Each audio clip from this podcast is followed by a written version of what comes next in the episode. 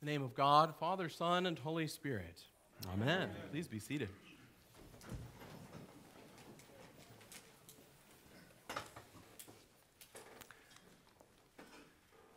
One morning after breakfast, Meg was finishing washing the dishes when she beheld the most terrifying sight outside her kitchen window.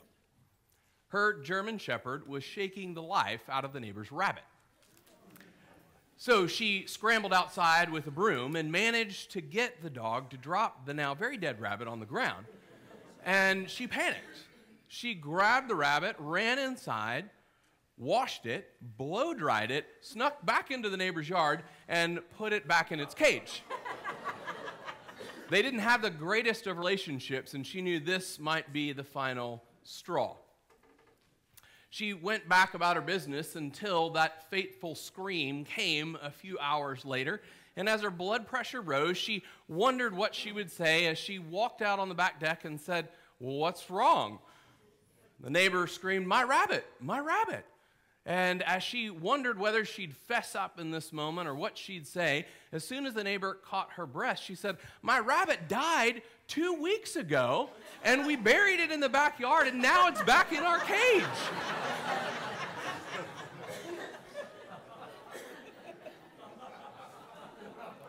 A sigh of relief for Meg, because we all know dead rabbits tend to stay dead. In the ancient world, dead rabbis tend to stay dead too. One biblical scholar noted wonderfully that there were many messianic movements in the first century. This was nothing new. Um, and every would be Messiah met the exact same fate that Jesus did at the hands of the Romans. But in not one single case do we hear the slightest mention of disappointed followers claiming that their hero was back. They knew dead rabbis tend to stay dead. And yet, what we celebrate today, in fact, what we celebrate every single Sunday, year after year after year, is something quite the opposite. Jesus Christ was no rabbi.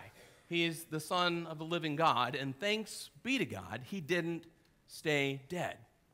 And that, my friends, changes everything. But I fear that um, as Christians, we, we tidily will affirm that. In fact, we'll even affirm it with our own lips, as we do, at least in this tradition, by resuscitation of the creed, week in and week out that Jesus Christ rose from the dead, and that subsequently we as Christians look forward to the resurrection on the last day. But we see the resurrection as an impact that will happen someday, not today. We see it as a future event that we hope in and we place our trust in, but we don't often connect what the reality of the resurrection means now. Not just on Easter Sunday, but every day thereafter, as it has down throughout Christendom. So, this morning, I'd like for us to dwell on the reality of the resurrection and its impact upon our lives today, not just as a far off someday event. And so, what I'd like for you to do is either follow along on the screens or if you've got your Bible, um, follow along with me in Luke 24 as we look at this passage that we know well with fresh eyes, and I believe we discover four quick lessons from it about the reality of the resurrection and what it means, what it brings to us in the here and now. This passage opens, as we know, after the Sabbath has passed, as the women are headed to the tomb.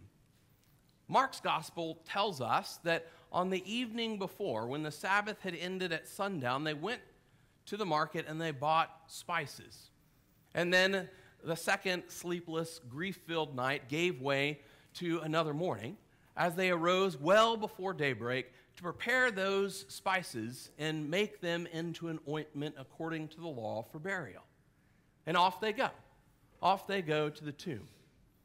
Now, it's clear in all the Gospels that nowhere is there even a hedging of bets with these women that maybe, maybe while they've got these ointments together, maybe there's the resurrection awaiting. Maybe something might have changed. No, the only reality they expect to encounter is death.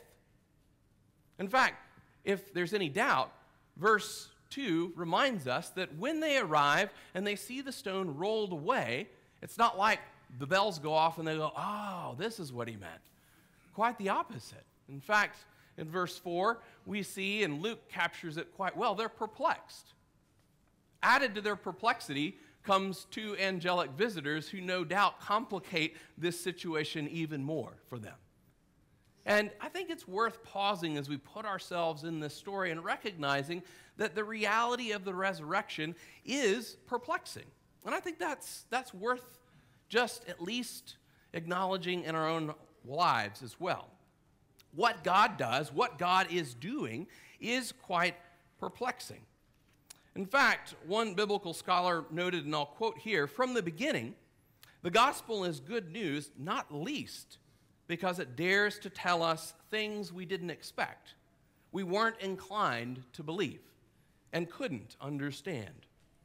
He leaves with this question Do we expect the gospel would be something obvious, something we could have dreamed up for ourselves?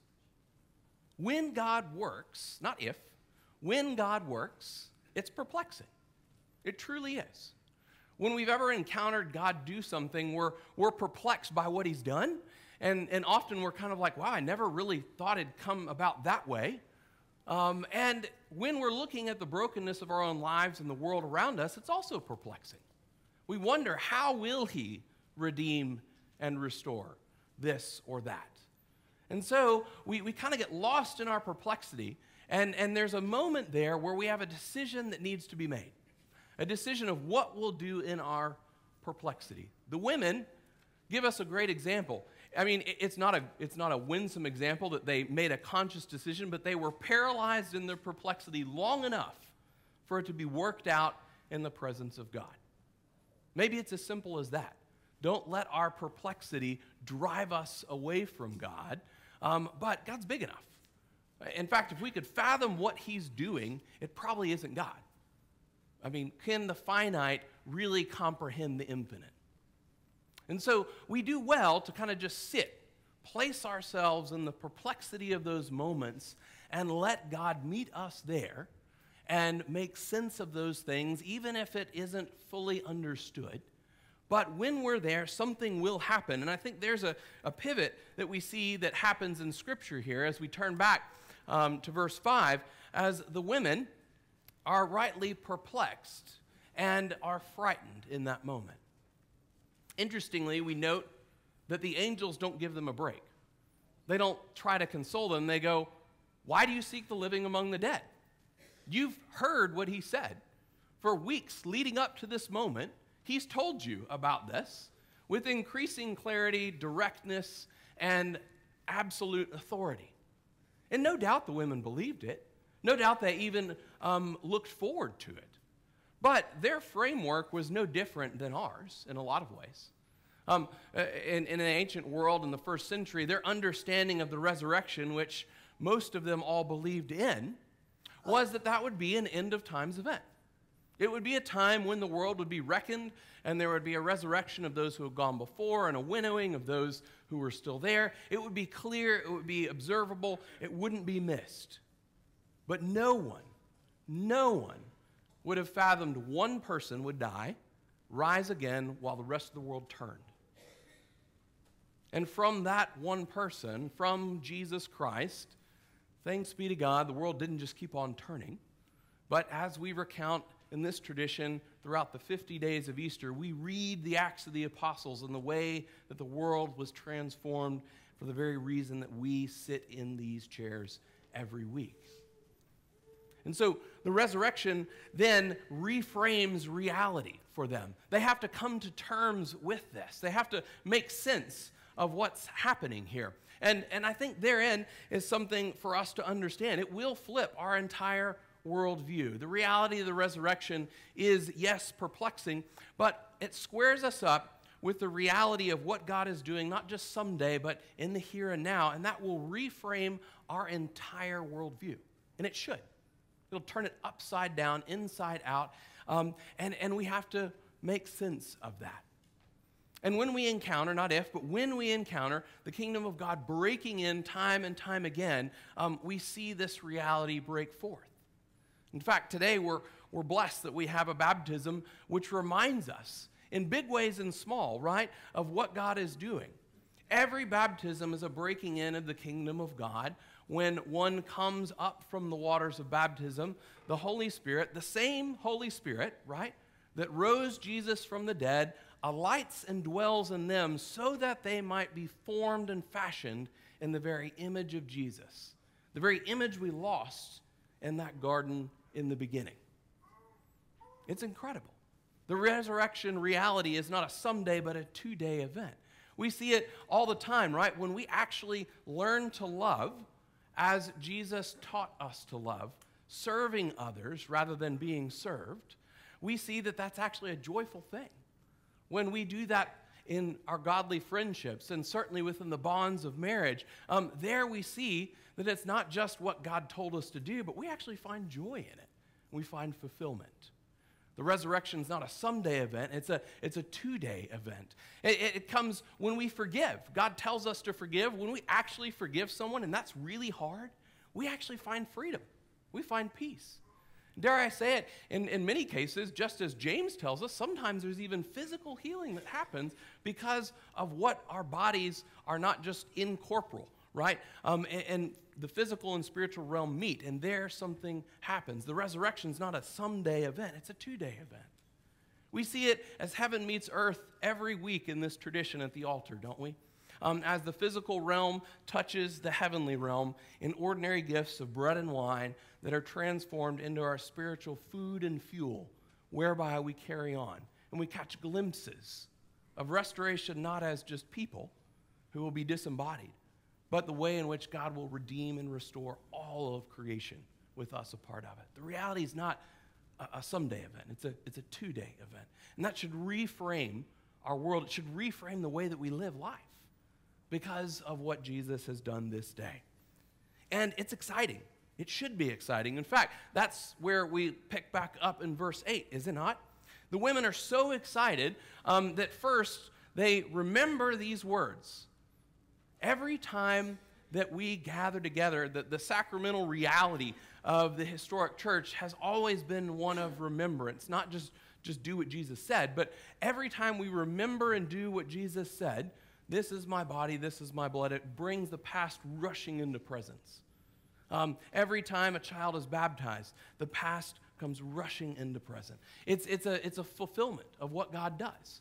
Again, hard for us to understand, right? I can only go this far because I'm finite. I don't have all the answers either, but I can tell you that God stands outside time and can redeem and renew everything, even time itself. It's incredible when we think about it, right? And so, in that moment, as they remember these things, they are excited and they rush to go tell the rest. Now, fun, interesting aside in verse 10. Did you notice Luke's intentional here? Did you notice that this is the first time these women, the women, are now named Mary, Joanna, and Mary. Their reality has been reframed, their perplexity has squared up in that reframing of the reality of the resurrection, and they, in their acclamation of what God has done to the rest of the disciples, is now where their identity is grounded. Isn't that cool? Down throughout Christendom, the names we have are grounded in their identity in stepping into salvation history. The same is no less true today. That's where we find our identity in Christ. And so, um, as they go and tell, as they share these things with uh, the rest of the 12 and, and, and the broader bunch, they are excited and they acclaim what God is doing. And I think therein is another reminder for us as well. We are a people of acclamation. In this tradition, um, we've always done that publicly. It's modeled for you. In traditions that have formal liturgies and services, the goal is not just repetition, but so that it gives you a model for what you do in the rest of your life. And we're a people of acclamation. For that reason, no baptism is ever private. It's always a public affair. We acclaim what we see God has done as the household of faith. In fact, weddings, while the reception can be private, a wedding in the church is, is open to the entire church, to behold the witness what God has done. In fact, um, every child that was born, according to the older forms of the prayer book, um, you would actually bring the mother and the child, as soon as they were able, back into the church and acclaim what God had done in the birth of a child, safe childbirth, and a healthy miracle that God has brought forth. We're a people of acclamation. And when we acclaim these things in worship, it's not to just kind of tick the box, but it models to us as we go forth. We should be people of acclamation. We have a story to tell. When we have those moments where God reframes our reality and rocks our world, um, it's not to just go, that was nice, um, but we have a story to go and tell to others. We have an acclamation to tell. Here's a final point, though, and, and perhaps just a wonderful reminder that Luke gives us. So, this could have been the high point, right? But Luke tells us in verse 11, it, it doesn't end there. In fact, they go back to the 12 and the rest of this merry band, right? And these are not just strangers. They're not knocking on doors, you know, making cold calls to people. These are their friends. And it seems to them, their friends, that this is an idle tale. It seems to them to be fantasy. The thing that you'd expect from weary, grief laden people who are just hallucinating and hoping for the best. But, but, Luke also gives us in verse 12 their yearning, the women's yearning for everyone around them to hear what God has done, stirs a yearning within them, at least as we see emblematic in Peter. And Peter walks that yearning out, racing to the tomb to see what God has done himself, marvels, he's perplexed, and then that cycle begins again. And so, in many ways, um, if, if, you've been around here long enough, I'm, I'm one of alliteration and, and, and, and, ways that I can remember things, right? So there you go. Um, your, your, your why is to yearn. Catch that, right? We pray that, that God would do these things. Um, and we pray others would enter into that. So wherever you are this Easter morning, might I just say, if you're perplexed, if all this is just perplexing to you, you're in great company. I mean, that's how it's been all throughout Christendom. But don't stop there. Work it out in the presence of God. Work it out with the household of faith around you. There are those who will help you. And no doubt, no question is too big. There are no golden threads you can pull that will undo the whole thing. Trust me. Trust me. In 2,000 years, it's been written and ink has been spilled, and there's nothing you can come up with that has not already been asked. And if you're in that reframe, right, I know this is the case. Maybe I've encountered God in some ways. Maybe I'm not sure. Um, don't, don't just end there. Um, if you have a story to tell, don't just file that away and shove it deep. Capture it in some way. Tell the story. Acclaim it safely to those around you. Even if they doubt, they're friendly, right? Um, and, and it begins there. Because the call should be that we are people who yearns for the world to encounter the reality of the resurrection, not just someday at their final reckoning, but today. That should be who we are. And so we pray and we work that out in fear and trembling before our Lord each and every day. We're a people of acclamation, right? And so we acclaim, we give thanks to God this day. The dead rabbis don't stay dead. And we remember, we remember who we are. And for the next 50 days, we acclaim together, Alleluia, Christ is risen and your response will always be, The Lord is risen indeed. Alleluia.